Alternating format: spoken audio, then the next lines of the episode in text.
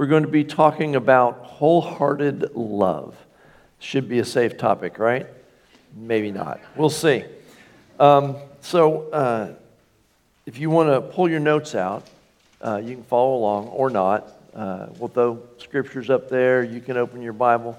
Uh, we give you lots of options.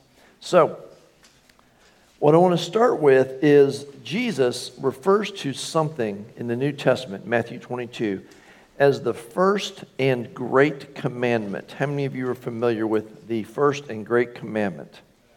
I was hoping for more hands. Okay. Well, you will be uh, after today. We're going to talk about it a lot. The first and great commandment. Maybe you are familiar with it and just didn't realize it was the first and great commandment, but it is this. You can find it in three of the Gospels uh, Matthew, Mark, and Luke. And it is, uh, some of them use three of these terms, some of them use four. So it comes down to this love God with all your heart, soul, mind, and strength. I love what uh, Peter Lord used to say uh, in his, you know, accent, which is better. It's always better with an accent. Uh, love God with all your heart and soul and mind and strength, and then do what you want. And it really works if you do the first part right. So, uh, love God with all your heart, soul, mind, and strength. And I emphasized heart because we're going to be talking about wholehearted love here. Now, uh, we have lots of ideas about what that means. I'm going to I'm going to probably not get in so much to talking about what it means. I'll let you figure it out. I do want to ask two questions today. And the first one is this uh, I don't know exactly uh, what it means. We could probably debate for a long time uh, what it means to love God with all my heart, mind, soul, and strength. But I do know it sounds intense. Does it sound intense to you? Can we agree that this is intense? Or that uh, He's asking us to love Him intensely? Yeah? Okay, good. You guys are, you're afraid I'm tricking you, right? I'm not. I'm just, just asking a question. So, if we agree that this is intense, then we should ask the question do you love God with this kind of intensity? Do I love God with this kind of intensity? This is a good question to ask ourselves. This is the great first commandment. So we ought to occasionally go, Are we doing this? Now, I'm not going to try and answer that either because Rachel and I asked this question of ourselves. We had to drive somewhere this weekend, so we had about a half an hour, and we spent the whole half an hour trying to answer whether or not we love God with this kind of intensity.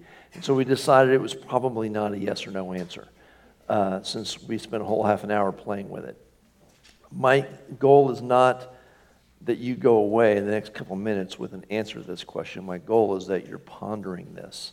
And you're going, Am I, am I intensely loving God? And, and how do I do that? And what's that look like? And uh, all those things. And so I'm not going to answer it for you. I'm going to try and, and bring you uh, toward pondering that. And then the second question will even be more important. But before we get to that, uh, I do want to do one thing that I know it isn't. There's one thing in the Bible that I know loving God with all our heart and soul and mind and strength is not. And I want to warn you off of that, okay? And uh, this is going to be a big beware. Beware of love as an obligation. Because when you call something a commandment, that sounds like an obligation, doesn't it? I command you to do this. And it's easy to feel like, well, that's an obligation. I have to do that now. If I don't do that, I'm in trouble, right? But the odd thing is, uh, even though it's called a commandment, there's actually a danger of looking at this, of looking at love as an obligation. Now, I'm going to give you an example. The best example I can give you is marriage. In Matthew, man, how many of you know what uh, Ephesians 5.25 says? One guy. Wow. Okay. Women, how many of you know what Ephesians 5:25 says? Husbands love, yeah, they all know that. Husbands love your wives like Christ loved the church. Now, is that a command? Yes. Is that an obligation? Yes. Yeah. So the question is, how comfortable are we, men and women, with our spouse uh, just loving us out of obligation. I'll give you an example. And I know this was a long time ago. I don't remember when it was, but I had a Palm Pilot, so that helps. Okay? And in my Palm Pilot, I'm kind of organized and, and I like to dos and I like getting rid of my to dos and all that stuff, right? So in my Palm Pilot, I have my to dos. I still, I have an iPhone now, uh, but I still live by my calendar. What am I doing today? And if I didn't write it down, it probably won't happen. In fact, Gary used to give me stuff and he would wait to see if I wrote it down because he knew, he knew it didn't count until I wrote it down. So, uh, so I'm using my Palm Pilot, my daily thing. And, and it was one of those times where Rachel had asked for something reasonable from her husband. I think, I'm not 100% sure, but I think it was more hugs. I'm not a particularly huggy person, so I apparently need to be reminded that I should hug more, right? Uh, just so you know. Uh, you guys, you're probably, you know, thinking, uh, you know, oh man, Rachel and Bonnie and uh, Brandy haven't made. They're married to pastors. Uh, but I just want to remind you, they're still married to men. So there is that. Anyway, um, so this thought occurred to me.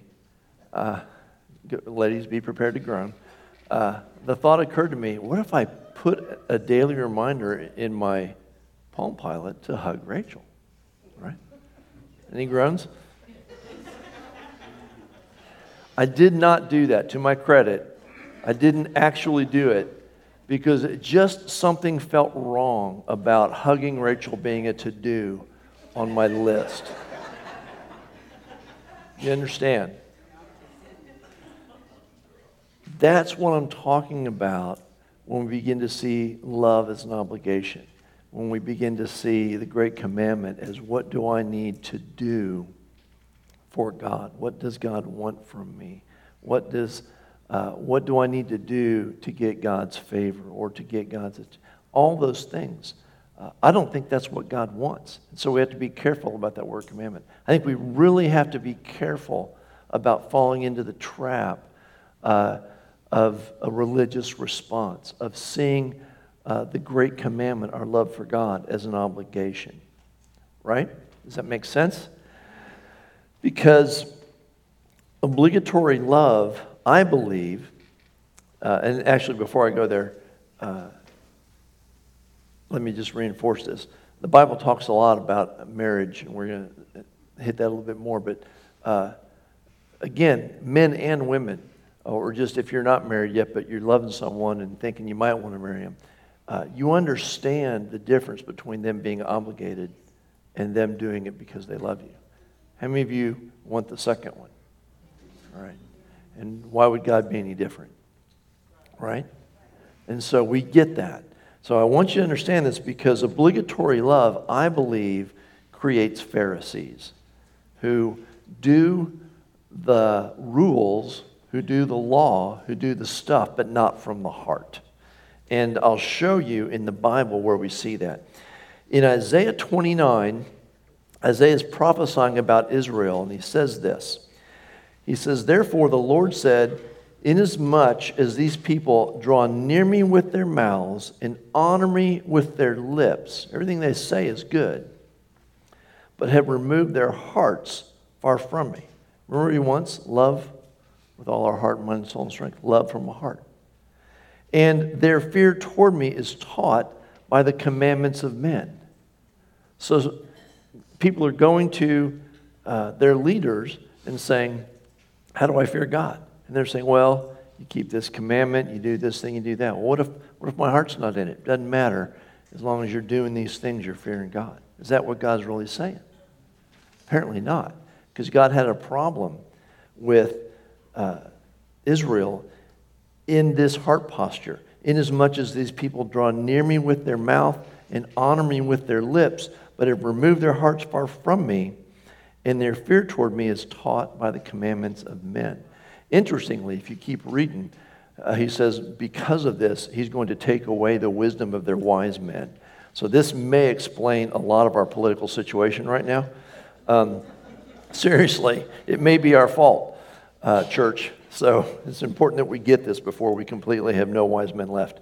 Um, so the reason I say this creates Pharisees is uh, twice in, in uh, Matthew and in Mark, we see Jesus quoting this to the Pharisees. The Pharisees come to him and say, Hey, we just have a question. Uh, why don't your disciples keep the commandments? And they were being very picky about the commandments. And Jesus does something really interesting. He quotes Isaiah 29 13, and he looks at the Pharisees and he goes, Hey guys, this verse, it's about you. Isaiah was writing about you, which, you know, they found somewhat, I think, shocking and less edifying than you'd believe. But Jesus says, This is what you're doing, guys. Just the question aren't your disciples keeping the commandments? You're missing the whole point, right? And so I want you to see, it's, we're going to come back off this here in a minute, uh, but I want you to keep in the back of your mind, it's really important that we don't fall into the trap of religious love, of obligatory love, uh, or we'll end up just being Pharisees trying to do stuff to earn God's love. Uh, or, uh, or our idea of the fear of God will just be obeying the rules, not uh, a deep relationship with Him. You understand? So the nature of love demands that it be voluntary and not obligatory. The very nature of love demands voluntary love. You said that a few minutes ago when I asked you, would you be satisfied uh, with your spouse just being obligated to love you? And most of you said no, right? I've asked this before when I'm trying to explain stuff to people. Uh, uh, this works better with single people. Um, I said, if you could make the person that you're in love with love you, you could snap your fingers and, and uh, just make them love you, would you do it? And I've never had anyone say yes. Why? They want them to choose to do it. If they made them do it, they don't really love them, right? Well, God could snap his fingers and make us love him, but he doesn't. He instead gave us free will. This concept is the entire explanation of free will. God desires voluntary love, and so He's given us every other choice possible, hoping we will choose to love Him. Amen. Right? Amen. This also explains that age old question why is evil in the earth? Because God desires voluntary love, so He's given us every other choice. You have the option right now, if you want to, to choose to be just as evil as you want to be. And God will let you do that for a time. Now, He will bring all of our lives into final judgment, but you get that option because He wants voluntary love. And for Him to have voluntary love, you have to have every possible choice. Does that make sense? So it's a big deal that we get that God wants voluntary love, that we don't fall into the trap of obligatory love right?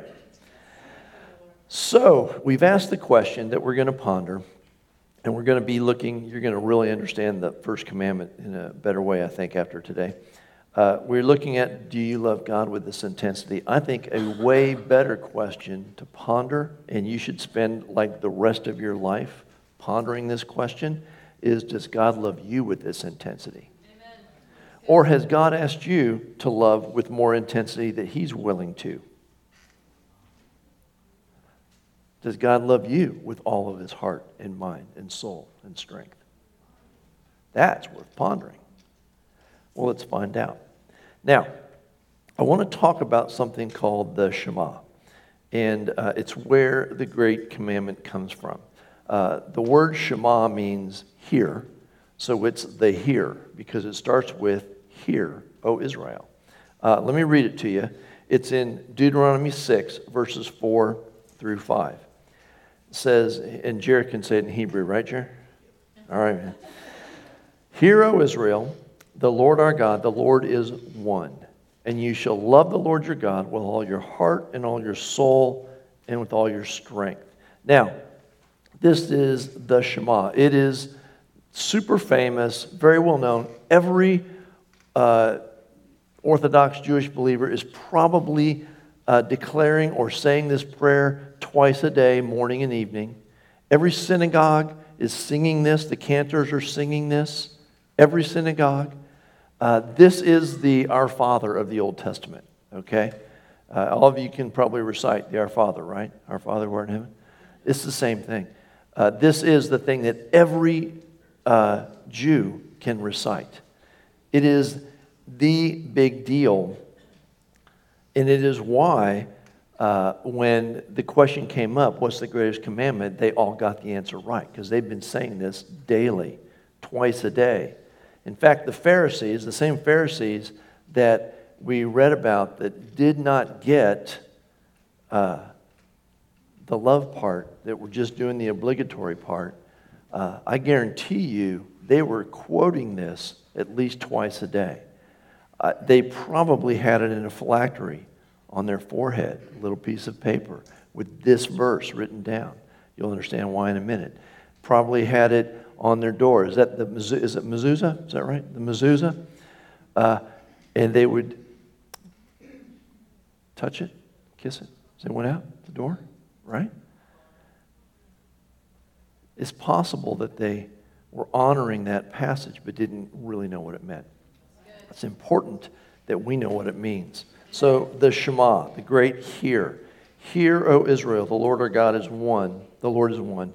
You shall love the Lord your God with all your heart, with all your soul, and with all your strength. Now, uh, several words in Hebrew are a lot bigger than just one word. I'm not entirely sure how this works because I don't speak Hebrew, but they, they encompass more than a simple word. And Shema is one of those words. It doesn't just mean hear, it's emphatic. It means hear, understand, heed, obey, proclaim.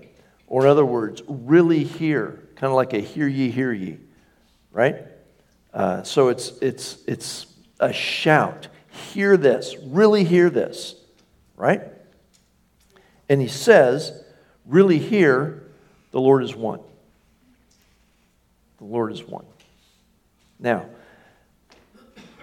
I've been thinking about this because obviously this is important. And there's two questions uh, that come up because there's two parts of this. The Lord is one, you should love the Lord. Part one, the Lord is one. Part two, you should love the Lord. And so I have two questions. Why is this declaration so important? And I guarantee you, it's not just a declaration of monotheism. It is not. Amen. The Lord is one. And why is the Lord is one? Why is this? Now, catch this. This is the one thing God is saying twice a day, God is emphasizing, I really want you to know this. Really hear, really heed, really proclaim, really get this. God is one. So this is important that we understand. Why is it paired with a wholehearted love response? And the response to God being one is love Him with all your heart, mind, soul, and strength. Wholehearted love response, right? Well, here's a clue the word one uh, in the Shema is the exact same word one as in Genesis 2:24, where God says, "A husband shall leave his father and mother and cleave to his wife, and the two shall become one flesh." It's not talking about God is. Um, it's not monotheism. It's unity. It's uh, agreement. It's uh, it's joining together like in a marriage, one flesh, right? Now, have you noticed in both the Old and New Testament how often God uses marriage language? Isaiah uh, cast Israel when they had gone after other gods as an unfaithful bride. Hosea, the whole book of Hosea, is about casting Israel as an unfaithful bride. The New Testament, the church is the bride of Christ, right?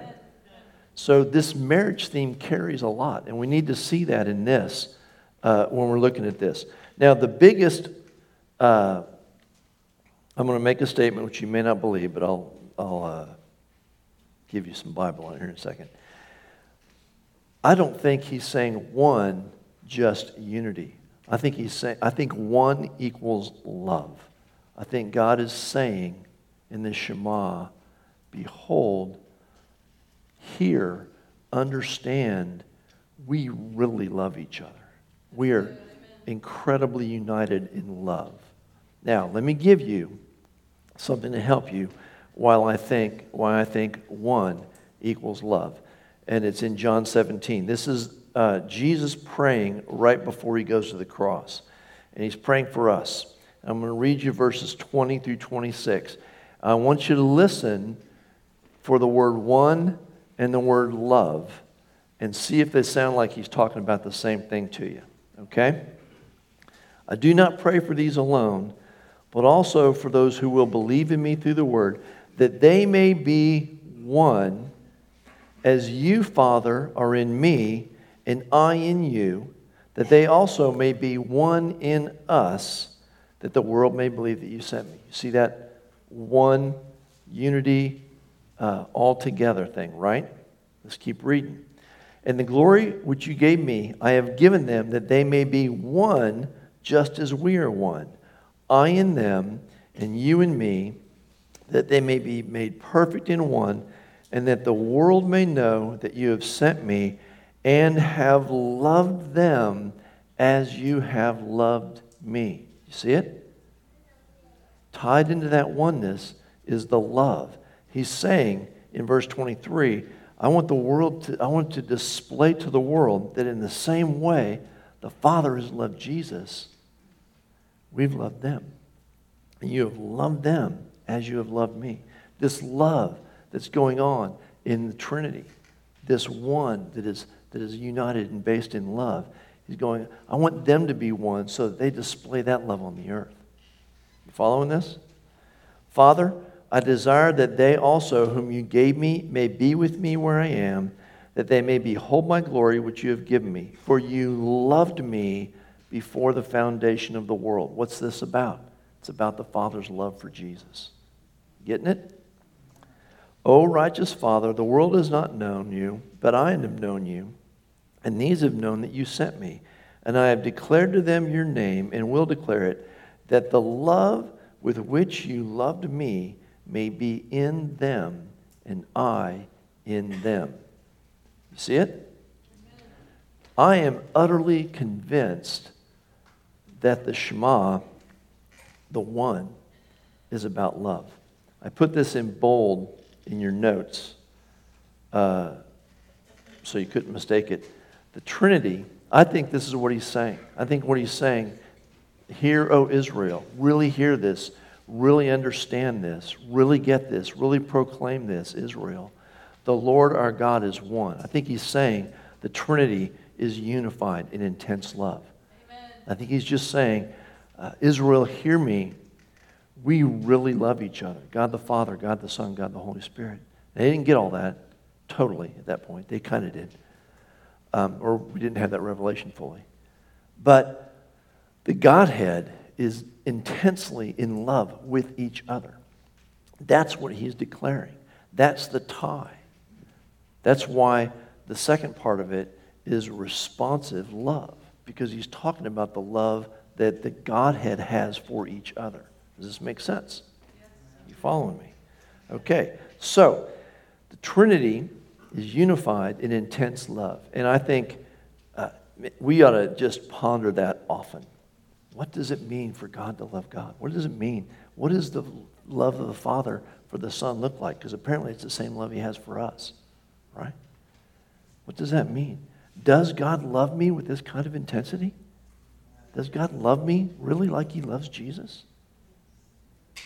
That's worth thinking about.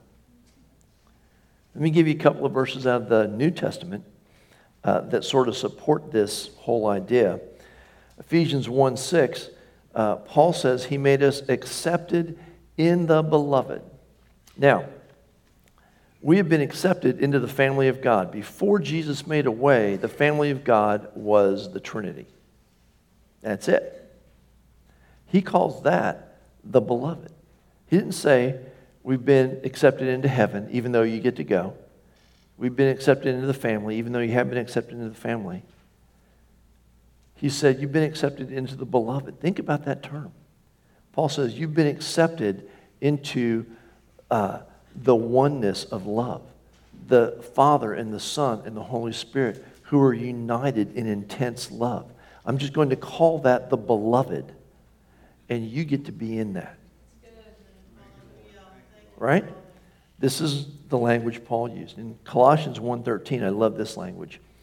He has delivered us from the power of darkness and conveyed us into the kingdom of the Son of his love. Hey, God, why did you make a kingdom?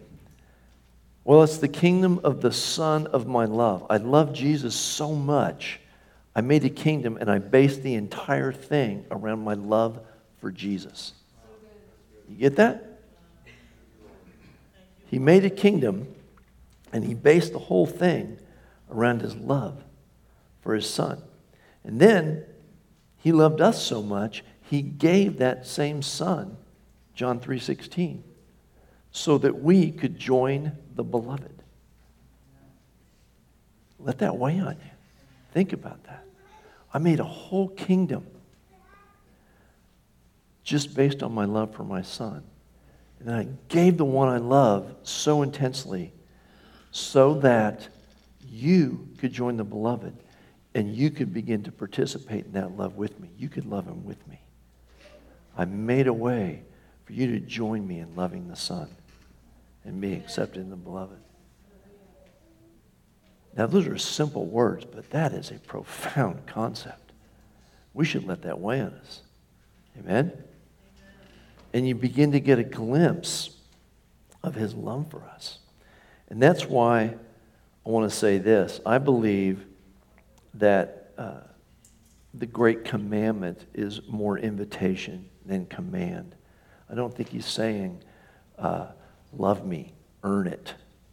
I think he's saying, here's an invitation. Or in other words, here is the path to relationship with God. The path to relationship with God is not works, it's not uh, being good enough or righteous enough. It's, it's love. If you, if you want to join the Godhead, the path is responsive love. We love here. And if you want to be a part of us, I'm just asking for love. I think that's what he's saying. I think he's identifying the path. Now, now that we've talked about that, I want to go back and I, I want to read the Shema again, uh, but I want to read all the way to verse 15 because I want you to see the context of what God's talking about. He says, Hear, O Israel, the Lord our God, the Lord is one. You shall love the Lord your God with all your heart and all your soul and with all your strength. Verse 6 These words which I command you today shall be in your heart. What was the problem with the Pharisees? Their hearts were far from him. And were in their heart.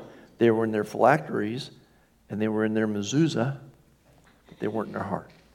Now, we can get just as religious about our relationship with God, can't we? And have things that we do or say, but they aren't in our heart. So he's saying, These things shall be in your heart. And then again, this is how important. And again, remember, he's talking about his oneness, his love, a revelation of the love, uh, the, the intense love that dwells in the Godhead, or that the Godhead dwells in.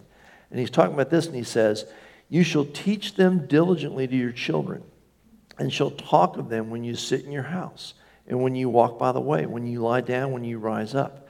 You shall bind them as a sign on your hand, and they shall be as frontlets between your eyes. That's the uh, thing I was talking about.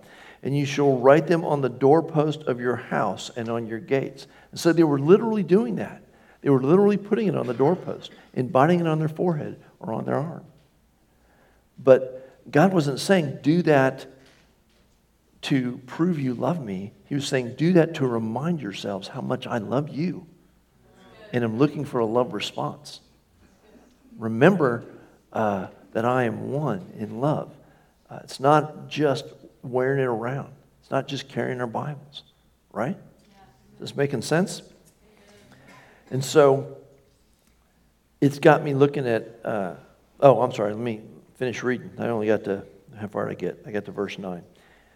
So, verse 10 So it shall be when the Lord your God brings you into the land of which he swore to your fathers, to Abraham, Isaac, and Jacob, to give you a large to give you large and beautiful cities which you did not build, houses full of good things which you did not fill, hewn out wells which you did not dig, vineyards and olive trees which you did not plant, when you have eaten and are full. In other words, once you've come into the land and I've blessed you and expressed my love toward you, Then beware lest you forget the Lord who brought you out of the land of Egypt from the house of bondage.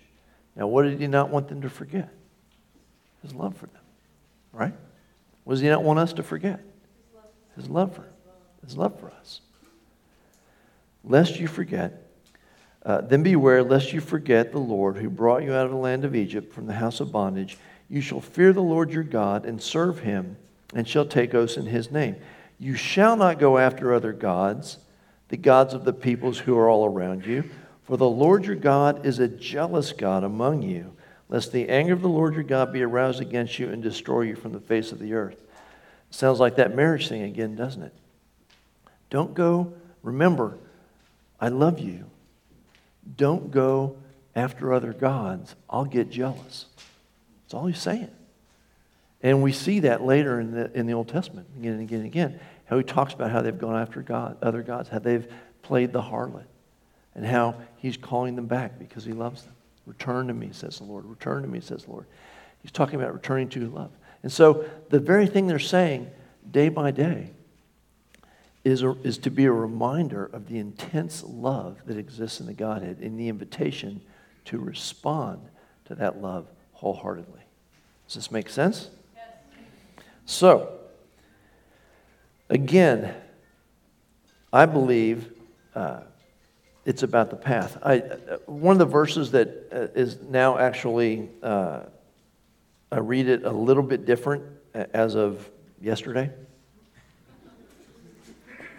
I get in Revelation too, guys. Jeremiah 29 13. Love this verse. You will seek me and find me when you search me with all your heart. He's talking prophetically to Israel at the time when they would come back from the Babylonian captivity, right? And I would have told you uh, that that means that search for him with all heart means, you know, intense prayer and worship and going after it and, and just digging in and going after God. And it does. And there's other verses about persistence. But I'm seeing it a little differently now. I don't think he's saying that the path to him is about effort or about obligation. I think he's saying the path to him is responsive love. I think he's saying, You will seek me and find me when you don't do it with your head, you do it with your heart. You will seek me and find me when you search me with all your heart. You will seek me and find me when you remember that we love each other and that we love you, and when you begin to respond with that love. That's all I think he's saying. You will seek me and find me when you come at me with love. When you come back at me with love. Right? Does this make sense? And it is a two part scenario. First uh, John 4:19. Probably many of you probably familiar with this verse. We love him because you see the two parts? What part comes first? He loves us, and then we love him. We never started it, he always started it. He is love. The Trinity is unified in intense love. That intense love is directed toward us. He's looking for a response. And so, uh, if I were to uh, have to simplify or whatever this morning, give you, you know, Tony's Passion translation of the Shema, whatever, I'd say it this way God is saying, Here, listen, understand, Church on the Rock, we dwell in intense love. Part two, join us. That's it. That's the Shema. That's the great commandment. God saying to you, we dwell in intense love. Intense love. We are one in love, and it's towards you. Would you like to join us? That's it. That's it. That's what Israel's saying twice a day. Now, it's important that we see that it's two parts because we can't just love him, it is responsive. We need a revelation of his love to love him. We really do. And that's why it's so important that we believe what the scriptures say and not what our feelings tell us or what the devil tells us about his love towards us. Right? We need a revelation of his love. That's really what that declaration is. Hear, O Israel, understand the Lord is one. Hear, Church on the Rock, understand you got to get a revelation of his love. God's love for God, God's love for you. Then you can respond with wholehearted love. Let me leave you with John 15 9 as something to ponder, maybe to pray, maybe to think about. John 15 9, Jesus says, As the Father loved me, you want to think about that? How much the Father loves Jesus. He's been declaring since Deuteronomy 6 we are one in love. I really love Jesus. I intensely love Jesus. As the Father has loved me, I also have loved you. Abide in my love. Stay in the place of revelation of my love for you. You get this? In the same way, I mean, you got to hear Jesus speaking to you. Jesus is looking you in the eyes and going, in the same way the Father loves me, I love you. And I want you to stay in that place of love. I want you to stay in that place of revelation. Do your best, no matter what happens, to remember that. Hear, O church on the rock. Amen. The Father loves me, and I love you. You get it? Right. So I'm going to ask the worship band to come back up. And uh, God, because this is all He ever does, is going to love you intensely. And as we're singing worship songs, you can feel free to join in that love at any level you want because you have been accepted in the beloved. Amen? How many of you have been accepted in the beloved? You know it. All right. Father, I pray this morning as we go back into worship. Lord, first of all, I just say thank you. We, we get it. We hear, we remember uh, your intense love for us. And we say thank you. Thank you, Jesus. We just want to love you back. We love you, Father. We love you, Jesus. We love you, Holy Spirit. Lord, I love that on some level it's so simple that we just respond to you by saying, Yes, we love you too. Lord, thank you. And I pray this morning for Church on the Rock, for Melbourne and Palm Bay, for this whole region. We ask for an increase in the revelation of the knowledge of your love. Lord, we ask for an increase in understanding uh, of these things we've talked about. That you are one in love, and you've directed that towards us. In Jesus' name. Just to encourage you to stand. I'm going to turn it back over to the band. And uh, got lots of time just to have fun with the one who loves us intensely. Amen.